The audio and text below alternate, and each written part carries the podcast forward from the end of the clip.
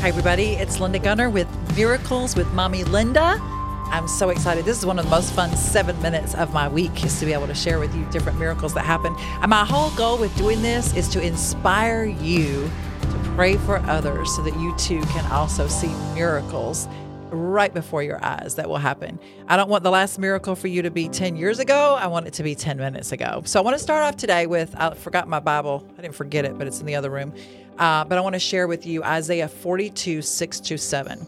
I will keep you and I will make you to be a covenant for the people and a light for the Gentiles, to open eyes that are blind, to free captives from prison, and to release from the dungeon those who sit in darkness. Okay, so most of you know, or you may or may not know, we're with uh, the organization that I volunteer. Uh, volunteer with is called Love Him, Love Them. Okay.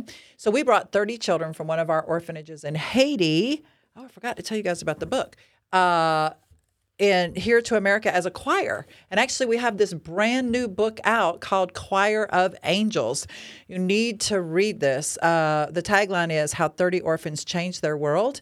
And I can tell you, it says, Angels is a celebration of family and the hope that binds us together. Gunter is a true maestro of the heart. So, but I don't know who wrote that. That was nice of him, wasn't it? But you need to read this. I can promise you it not only changed their lives, but it'll change your lives too. So, 22 of those 30 kids had the opportunity to stay here in America. Uh, they're here on student visas, try, uh, up and down the East Coast, going to school from fourth grade up to I think we have juniors in college. Uh, and so the pandemic happened. We weren't able to bring another choir. The visas were denied. And so we had six girls that were here locally, uh, close enough to me, that we started another tour called the Loved by Him Girls. So the Loved by Him Girls consisted of six girls that were previously members of the Haitian Orphan Children's Choir. And while I'm doing this, I might as well plug their CD. So they have a CD here, uh, which is amazing. And so we toured for a year from April of 2020 to April of 2021. And one of the churches that we went to, it was in Bogart, Georgia. I'll remember that. It's a small town.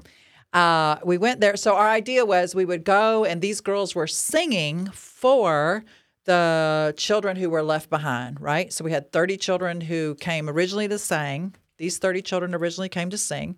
If you're not seeing this and you're just hearing it, you can go on our YouTube channel and our YouTube channel, Love Him, Love Them. You'll be able to see all the pictures that I'm showing.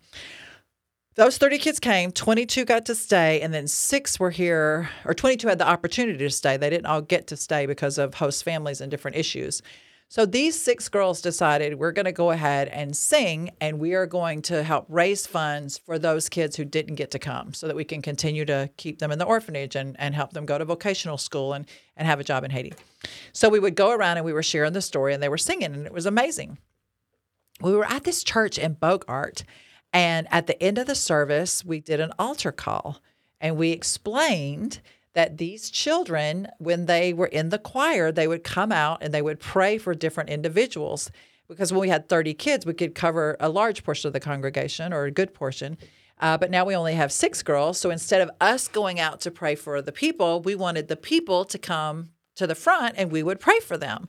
And we, you know, we made the claim and told everybody that we had had marriages healed and finances restored and uh, alcoholics that addictions were broken and we were talking about different stories that had happened when these little children with the these orphans with their pure hearts had prayed for people. And so nobody came nobody came. So i made another another call and i said you know if you're here today and you are sick or if you're here today and you know someone that's sick we really would love for you to come forward. These girls would love to pray for you. Well okay so like i think two or three people came forward and the girls had hovered around those two or three people. And then this lady came down. I believe she was 78 years old, and I, I hate, but I can't remember her first name. I can see her in my in my mind right now. But she came down and she looked at me and she said, "I'm blind in my right eye. I can't see." And I said, "Oh, no problem." I said, let me go get some oil. You know, there's a, a, verse in James 5 that says, For those of you who are sick, call on the leaders of the church, have them pray for you, and you will be healed and also your sins will be forgiven. So I have them anoint you with oil. So I was like, I had oil in my purse. So I go get this oil and I uh, anoint her with oil and I prayed maybe five seconds. And we had a banner standing there that had our, I think, our Beauty for Ashes jewelry line on it. And I said, Look at the, cover your eye and look at the banner. And I said, Can you see? And she said, Nope, I can't see. I said, Okay, well, let me pray again. So I prayed again. And she goes, I said, Look at the banner and see if you can see now. She says, Nope, I can't see.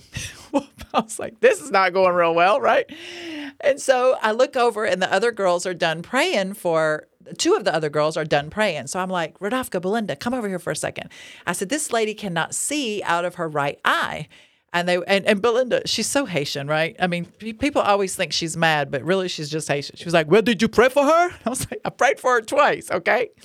And so she I said, Do you please, please, do you mind praying?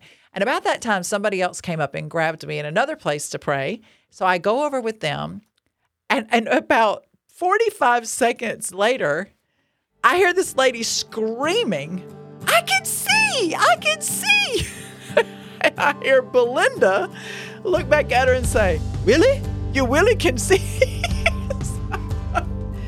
this is the best day ever because Belinda was yelling at me about praying, and then Belinda prays for the lady, and bam, she opens her eyes, and, she, and you could see it. It literally looked like it, it, someone had come and done surgery around that eye there was almost there was a red circle all the way around it. Uh, I almost think that an angel or something came down and gave her a new eyeball. I don't know what happened, but I think the best part of it was the surprise. Uh, even though I think she was expecting her to be healed, but the surprise that Belinda had. So don't forget this week to love Him and love them. And even if you have to pray for somebody three times, wouldn't it be worth it to be an instrument used by God to be able to watch a miracle happen and see blind eyes open, that's miracle.